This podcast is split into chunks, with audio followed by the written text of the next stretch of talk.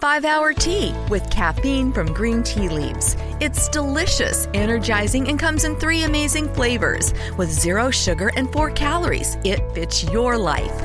With its compact size and portability, it goes where you go to the campsite, the hiking trail, the beach without weighing you down.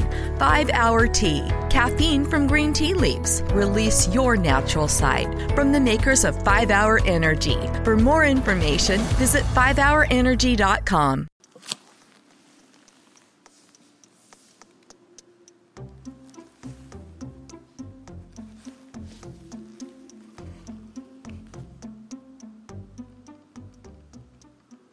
Benvenuti a Start, la trasmissione di quello di arte, blog e radio podcast dedicata alla storia dell'arte in anteprima nella diretta su Spreaker, fuori orario e scaricabile dal sito www.quellodiarte.com dove troverete anche qualche utile immagine di riferimento. Vi ricordo che è possibile segnalare il vostro gradimento con un semplice like, con un commento oppure condividendo quello di arte sul social network che preferite. Io sono Michelangelo Mammoliti e oggi voglio parlarvi di Roma.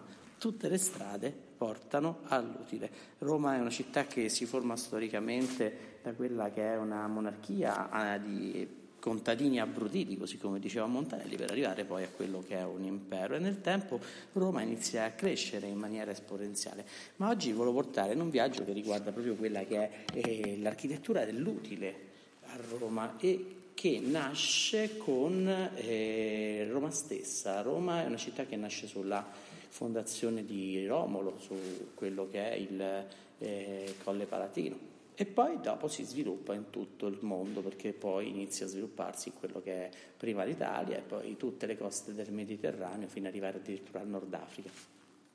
Quindi Roma ha bisogno di una costruzione urbanistica importante che permette di gestire l'impero. E su questa gestione ovviamente da parte ci sono le grandi leggi che poi si studiano anche chi studia chi fa giurisprudenza studia il diritto romano ma anche eh, si sono creati i prototipi di quella che è un'architettura universale. E questi prototipi vengono poi definiti da un architetto che non era molto importante all'epoca non ha fatto molto ma ha scritto un trattato di dieci libri che si chiamava Vitruvio. Questi libri sono stati scritti nel 15 a.C., dedicati ad Augusto Imperatore, per il rinnovamento generale di quella che è l'edilizia pubblica, fondamentalmente, ma lui definisce poi quelli che sono i parametri e i canoni dell'architettura e in questa idea di canone lui dice queste parole esatte. In tutte queste cose che si hanno da fare dovesi avere per scopo la solidità, l'utilità e la bellezza firmitas, utilitas e venustas. Sono tre concetti fondamentali, ma che ci inquadrano chiaramente che cosa è un'architettura e cosa non lo è. Se ne manca uno di questi, stabilità, utilità e bellezza, eh, firmitas, utilitas e venustas, vuol dire che non stiamo parlando di architettura. La condizione sine qua non di un'architettura era firmitas, la stabilità, prima di tutto un'architettura per essere tale ad essere stabile, non si deve muovere. Ecco, un oggetto che manca di stabilità può essere una roulotte, una bellissima tenda berbera, quello che volete, un camper, ma non è un'architettura. La utilitas è il secondo elemento importante per l'architettura romana perché l'architettura deve nascere per un fine.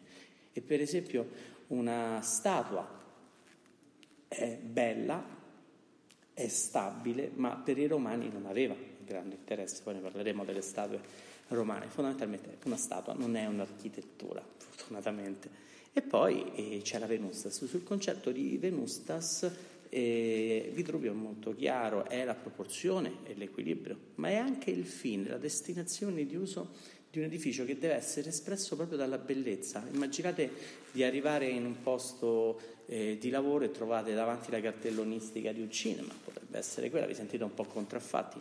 Invece a Roma, come abbiamo visto col Pantheon, per esempio, anche se la struttura del Pantheon non è quella di, una, di un tempio, è una rotonda, fondamentalmente è una struttura cilindrica, un tamburo che sostiene una cupola, però l'architetto romano sente l'esigenza di mettere davanti quello che è il tempio, il timpano, tutta la struttura con le colonne del tempio, che quindi chi arriva all'idea del tempio ed entra diciamo, più volentieri, ma comunque accolto da un'architettura che si apre e racconta da fuori quello che succede dentro. Quindi per stringere, Vitruvo dice anche questo, tutte queste costruzioni devono avere requisiti di solidità, utilità e bellezza, avranno solidità quando le fondamenta, costruite con materiali scelti con cura e senza avarizia, poggeranno profondamente e saldamente sul terreno sottostante. Quanto sono attuali queste parole? Eh, materiali scelti con cura, senza avarizia. Eh, sembra proprio la, l'opposto del palazzinaro. In Roma hanno costruito tanto, eh, sono arrivati addirittura in Roma stessa quasi a 49.000 edifici, quindi a Roma si costruiva tanto. Utilità quando la distribuzione dello spazio interno di ciascun edificio di qualsiasi genere sarà corretta e pratica all'uso. Sembra quasi anticipare la Bauhaus, ovvero non ci deve essere in un edificio degli spazi superflui, tutto deve nascere per quella determinata esigenza, quindi c'è una grande sintesi di costruzione e poi c'è la bellezza infine quando l'aspetto dell'opera sarà piacevole per l'armoniosa proporzione delle parti che si ottiene con l'avveduto calcolo delle simmetrie. Simmetria non è soltanto ciò che è a destra e quello a sinistra, simmetria significa semplicemente stessa misura, quindi canone, modularità, tante cose che rendono l'edificio comunque armonioso e quindi bello. Ma il viaggio a Roma continua per noi, perché oggi vi voglio parlare di quelle che proprio sono le architetture dell'utile. Stavolta abbiamo visto i templi, eh, i teatri, ma Roma, per una gestione così grande dell'impero e anche la gestione di tante persone nell'interno della città, ha bisogno di una grande attenzione a quella che è l'utilità delle costruzioni che si vanno a realizzare. E la prima per tutte, facciamoci una passeggiata, è proprio quella che arriva con la strada. Si dice Tutte le strade portano a Roma. Ed è vero perché da Roma partono quelle che sono le strade, le famose consolari, le strade che si allontanano dalla città. E con le strade, una rete di strade, si è tenuto insieme un impero perché velocizzano i trasporti, sono strade battute, quindi strade sicure, magari controllate a distanze periodiche, si evitava così parte del brigantaggio e più o meno avevano le stesse forme, erano larghe all'incirca tre metri per far passare in due sensi sulla carreggiata quelli che erano i carri.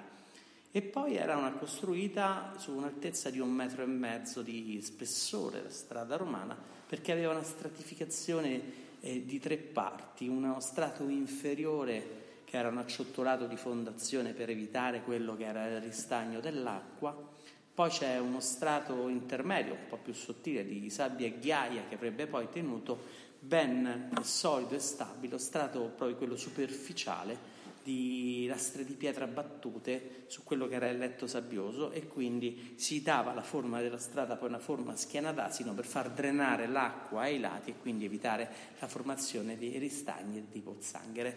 Era un'opera pubblica che si realizza con una certa maestria, con una certa attenzione e anche con certe lunghezze. Diciamo le consolari più importanti sono l'Aurelia, la Cassia, la Flaminia, la Salaria, la Tiburtina, la Casilina e l'Appia che arrivavano vicino alla Spezia, l'Aurelia, Massa, Carrara, la Via Cassia, la Flaminia arrivava a Rimini, la Salaria a San Benedetto del Tronto, la Tiburtina fino a Pescara, la Casilina fino a Santa Maria Capovedere e infine alla Via Appia da Roma a Brindisi, quindi andavano ad aprirsi su tutto quello che è il territorio italiano. E poi c'erano tante altre strade consolari che irretivano, tenevano in una rete quella che era la maglia dell'impero. Ho messo carina sul blog, se l'andate a vedere su www.quellodiarte.com.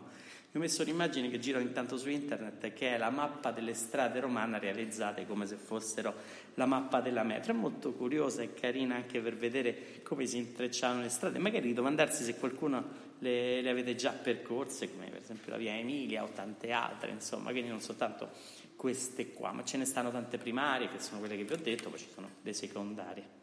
E quindi poi le strade percorrevano e andavano veramente fino, fino in Francia, fino, fino, oltre, fino a tutto l'impero stesso. E per, dalle strade si passava sui ponti. I ponti erano una grande costruzione, molto importante per i romani. Riuscivano a costruire un ponte in legno anche in tre giorni, così come dice Cesare nel De Bello Gallico. E Poi si arriva a costruire ponti anche in città fondamentalmente. Il primo ponte a Roma, pensate, era un ponte in legno che, veniva, che è stato costruito sotto probabilmente Anco Marzio nel VII secolo a.C., quindi ancora eh, un re romano, non un re etrusco, ed era chiamato Ponte Supplicio, un ponte fatto di pali di legno, così dice il nome, a incastro, costruito in questo momento per credere poi il Dazio per passare il Tevere, quindi diciamo che si erano già avevano capito l'utilità dei ponti, erano capito altrettanto che a Roma stessa c'erano 11 ponti, il ponte Sublicio, il ponte Emilio, il ponte Milvio, Fabricio, Cestio, il ponte Agrippa, il ponte Neroniano, a Trionfale, il ponte Elio, che poi sarebbe l'attuale ponte Sant'Angelo, il ponte Antonino, che era sull'Aurelia, il ponte Probo e il Valentiniano. Questi erano, diciamo, gli undici ponti romani. Anche qui si dava la carica ai costruttori di ponti, che diventavano quasi un ordine sacerdotale per Roma stessa, erano chiamati pontefici, esattamente come il Papa della cristianità, e capitanati da un pontefice massimo. Il pontifex, quel costruttore di ponti, aveva un ruolo veramente sacro perché univa sponde diverse. Il pontefice della eh, cristianità prende lo stesso nome perché unisce come un ponte l'uomo con Dio, costruisce il ponte. E attraversare il fiume significava creare contatti, creare connessioni. Quindi a Roma i pontefici, li vedremo anche rappresentati sulla ara di Augusto per esempio, erano delle cariche estremamente importanti, addirittura sacre. Quindi l'idea di un costruttore che diventa un vero eh, personaggio importante quanto un, un individuo del clero. E quindi dai ponti si arriva finalmente a Roma. Roma come città è una città molto particolare, cioè Varrone che ricorda che dove adesso si trova Roma c'era un tempo il Septimontium, dei sette ponti, i sette colli, così chiamato per il numero di montes, di monti, che in seguito la città incluse all'interno delle sue mura. Dal Palatino i romani si diffusero sui colli circostanti, l'Escurino, il Culinare, il Celio, l'App e il Flem il, l'Aventino, eccetera. Quindi, scrivendosi in questi, in questi colli, i romani iniziano a dare vita a Roma. E Roma è una città molto particolare che si distinguerà da quelle relative all'impero.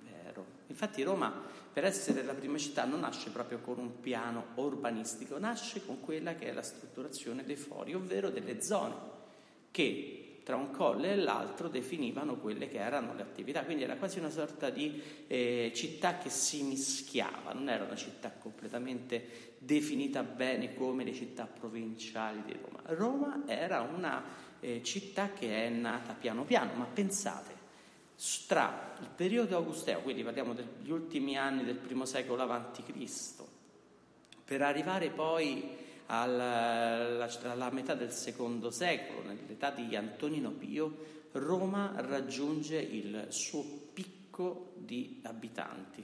Sotto Augusto stiamo a un milione, ad Antonino Pio la misura si aggira fino a un milione e sette di persone, sono tantissime, all'incirca 49.000 edifici, 50.000 edifici tantissimi, la popolazione raggiunta a Roma dopo poi la caduta la riuscirà a ottenere soltanto negli anni 50, col censimento del 1950, dopo la guerra, e si contano più o meno la stessa quantità di persone. Roma è una città quindi enorme, tutta raccolta all'interno di quelle eh, che erano le mura che circondavano la città, le, le mura aureliane. E quindi tutto là dentro avveniva proprio per, eh, per dare quella che era la vita e soprattutto la cosa interessante è che il fatto che non potevano muoversi carri in Roma, noi trovavamo anche palazzi che si sviluppavano su più piani d'altezza, addirittura quelli addossati alla, ai vari colli romani, Pavelia per esempio, avevano, arrivavano anche a raggiungere otto piani di altezza. Poi parleremo bene di quelle che erano le insule romane, ovvero i condomini, detto così. A questo punto Roma però non si limita alla città di Roma, Roma si, anche, eh, cioè si estende anche su un impero e questo impero arriva nelle province. Le province poi sono state costruite su quelli che erano gli accampamenti romani, quelli che si chiamano castra. I castra erano delle tendopoli vere e proprie che si erano costruite in un modo di cinta fatta a palizzate con quattro porte, una, una a nord, una a sud, una a est, una a ovest e le porte opposte venivano unite da due strade fondamentali. La strada del Cardo o Cardo Massimo che attraversava l'accampamento da nord a sud e il Decumano che divideva trasversalmente il cardo più o meno a metà e andava da est verso ovest, ovest, est, preferito, preferito, era orizzontale. Questa disposizione del, del castra romano, piano piano, quando i castra iniziano a stabilizzarsi, diventa il punto principale della città. Considerate in ogni appezzamento del castra abitavano dieci famiglie. Il castra poi si estendeva anche nelle campagne e si creavano le centurie ovvero i territori che bastavano per servire quelle che erano 100 persone. Quindi le strade del Cardo e del Decumano si estendevano anche fuori dall'accampamento romano e su quella base venivano lottizzati i terreni intorno divisi a lotti che poi venivano distribuiti alle famiglie ed erano lotti di forma quadrata. Questa strutturazione quadrata del territorio addirittura col tempo nelle città di fondazione romana come Firenze, Pistoia, Lucca, Fondi, Aosta, eccetera, eccetera, fino ad arrivare a Parigi, Londra, Vienna, York in Inghilterra, non York, ma anche Torino in Italia, quelle che mantengono ancora parte di quel tracciato. Beh, queste cinture, questa divisione del terreno dal Castra alla Centuria era il luogo, era, è diventato poi il tessuto urbano, la trama del tessuto urbano delle città di fondazione romana. Infatti, se volete fare un gioco divertente, vi prendete Google Art e ve ne andate su una città di fondazione romana, Pistoia, Firenze, Firenze è bellissima. E su Firenze eh, non soltanto vedete proprio esattamente nel centro storico quello che è la strutturazione sulla castra romano, in un rettangolo che va da un estremo dove c'è il Duomo, nell'estremo in alto a destra, noi vediamo le strade del Cardo e del Decumano che si incontrano dove attualmente c'è la piazza della Signoria. E all'incrocio del Cardo e del Decumano però non era lasciato così, era il luogo dove c'era il foro, il luogo di aggregazione, il luogo dove c'erano gli uffici, insomma si tendeva a rispettare fuori dalla città, nelle province, la stessa struttura del, delle, diciamo, della città romana, anzi le stesse strutture, gli stessi elementi utili come l'anagrafe, come le terme, come anche il teatro c'era, che era leggermente fuori dal Castra, quindi eh, in un luogo dove si poteva andare tutti a vedere degli spettacoli e tutto funziona esattamente a Roma come se fosse la Roma imperiale, la Roma capitale e a quel punto viene distribuito. Roma è una città enorme, abbiamo detto, quindi che sta diventando poi sempre più ricca, sempre più grande, ha tantissime persone. Per gestire questo ovviamente bisogna creare tanti luoghi, i luoghi del divertimento l'abbiamo visti la volta scorsa, i templi pure sono luoghi di estrema aggregazione, ma una città che arriva a contare anche il milione, il milione e mezzo di abitanti e ha bisogno di essere gestita, soprattutto in quella che è la distribuzione idrica, non basta l'acqua del Tevere, ma addirittura vengono portate le acque dai laghi vicino a Roma, dal lago di Albano soprattutto, ma anche eh, il lago di Bolsena. Si fanno tutta una struttura di, eh, di canali, di condotte che arrivano da, da, lontano fino a Roma. In tutto il territorio laziale se ne conteranno, si conteranno all'incirca 11, all'incirca, all'incirca 11 acquedotti costruiti tra il 312 a.C. e il 206 d.C., probabilmente costruiti dall'età monarchica già con eh, Tarquinio Presco, uno dei primi re etruschi, e poi quest'acqua serviva per portare alle persone. Il più maestoso è l'ottavo acquedotto costruito a Roma, che è l'acquedotto Claudio, che è stato costruito tra il 38 e il 52 a.C. dall'imperatore Claudio, appunto, che porta l'acqua marcia, e anzi iniziato da Caligola e concluso con Claudio. E in questo acquedotto vediamo tutte quelle che sono le raccomandazioni tecnologiche che dava Vitruvio alla costruzione degli acquedotti. Intanto una pendenza di 20 cm per ogni chilometro perché era una pendenza minima, uno 0,2%, considerate una pendenza al 100% di 45 gradi. 2% vuol dire che ogni 0,2% vuol dire che ogni 100 metri si abbassa di 2 cm, quindi per ogni chilometro se ne abbassa di 20-21 cm, di poco. Serviva per evitare che la portata d'acqua diventasse devastante, quindi scendesse un'acqua lenta ma copiosa, tanta Pensate, l'acquedotto Claudio riusciva a portare all'incirca 190.000 litri, metri cubi, scusate, di acqua al giorno, all'incirca 2.200 litri al secondo, tantissimi, ma doveva servire tutta la popolazione? E il percorso dell'acqua a Roma è un percorso estremamente curato, ancora addirittura oggi a Roma abbiamo una grande gestione dell'acqua perché intanto arriva è tra le più beverine di tutta Europa, più economiche anche di tutta Europa, ma soprattutto è quella quasi che sembra un po' essere sprecata, ma in realtà nel ciclo dell'acqua non c'è uno spreco perché l'acqua dal fiume va al mare, poi dobbiamo evitare magari di, di, di, di cioè dobbiamo cercare di utilizzarlo al meglio, di utilizzarlo, evitarle l'uso dell'acqua nei momenti di siccità, magari quello sì, però l'acqua a Roma ne arriva tanta e se ne perde tanta. E così i romani ci facevano tante belle cose. Dalle fontane pubbliche, sicuramente tante, proprio le acquaiole per dare acqua ai romani che non avevano l'acqua corrente a casa, pochissimi ce l'avevano, per arrivare poi a quelli che sono i grandi edifici termali dove si poteva andare a fare il bagno, a eh, considerate che i romani non sapevano nuotare, quindi quando parliamo di piscine erano piscine di bassa profondità e nelle terme c'era il modo di sfruttare al meglio l'acqua. Erano grandissimi edifici maestosi, contenevano anche 10.000 persone, molte, e diciamo mh, prende il nome dalle terme dal concetto di sorgenti d'acque calde, ma in realtà l'acqua veniva scaldata là in cima.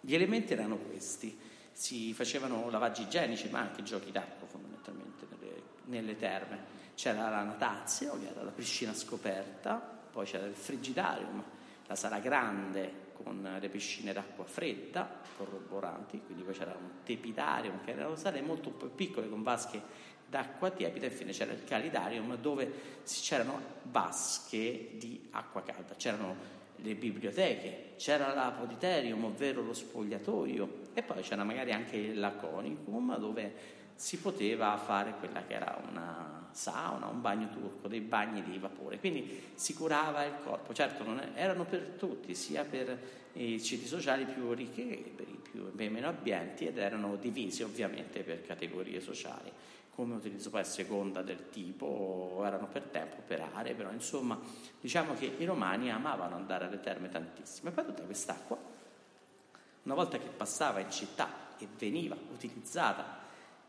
nel più pulito sporco dei modi che si voglia, andava nelle fogne.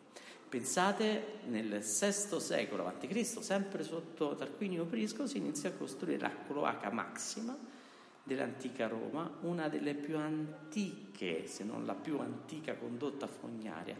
E è la fogna più grande, fondamentalmente costruita, dicevo, sotto Tarquinio Prisco e diciamo che utilizzava quella che erano costruttività etrusche con l'arco a volta che la rendeva più stabile e duratura nel tempo, tant'è che il centro storico di Roma la utilizza adesso. L'uscita sta vicino all'isola Tiberina, se vi capita di andare eh, là vicino potete vedere proprio l'imboccatura del, della cloaca maxima che più o meno sta all'altezza della, dell'anagrafe, da quelle parti lì.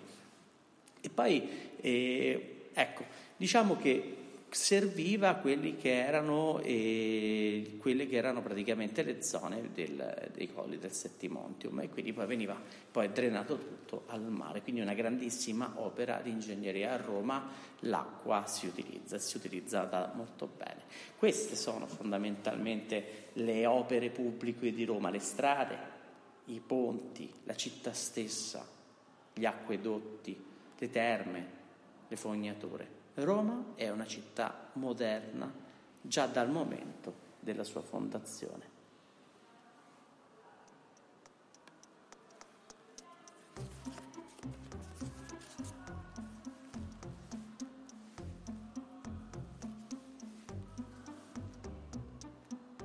Avete ascoltato Start, la trasmissione di quello di arte dedicata alla storia dell'arte e vi ricordo che questa puntata la potrete trovare in podcast su Spreaker, iTunes, Spotify, SoundCloud e anche sul canale YouTube di Quello di Arte. Inoltre sul sito www.quellodiarte.com troverete tutte le immagini di riferimento che abbiamo utilizzato per questa mm, dissertazione. Per questa puntata voglio ringraziare e salutare eh, gli studenti del secondo anno dell'Istituto Papareschi, che sono i miei studenti e che eh, adesso man mano che passerò le, eh, diciamo le, le, prossime cinque puntate dedicate a loro, eh, gliele voglio dedicare anche per ringraziarli dell'attenzione e di quello che eh, del loro seguire anche questo loro strano professore nelle, nella loro esperienza. Se avete ascoltato questo podcast, se vi è piaciuto, se avete qualche curiosità o se desiderate approfondire un argomento, mettete un like o lasciate un commento qua sotto oppure cercate quello di arte su YouTube, Twitter, Facebook, Instagram e tutti i vostri canali social che utilizzate più frequentemente. Vi saluto, vi rimando alla prossima volta, ricordate che l'arte si vede, si ascolta, ma soprattutto si sente. Buona giornata.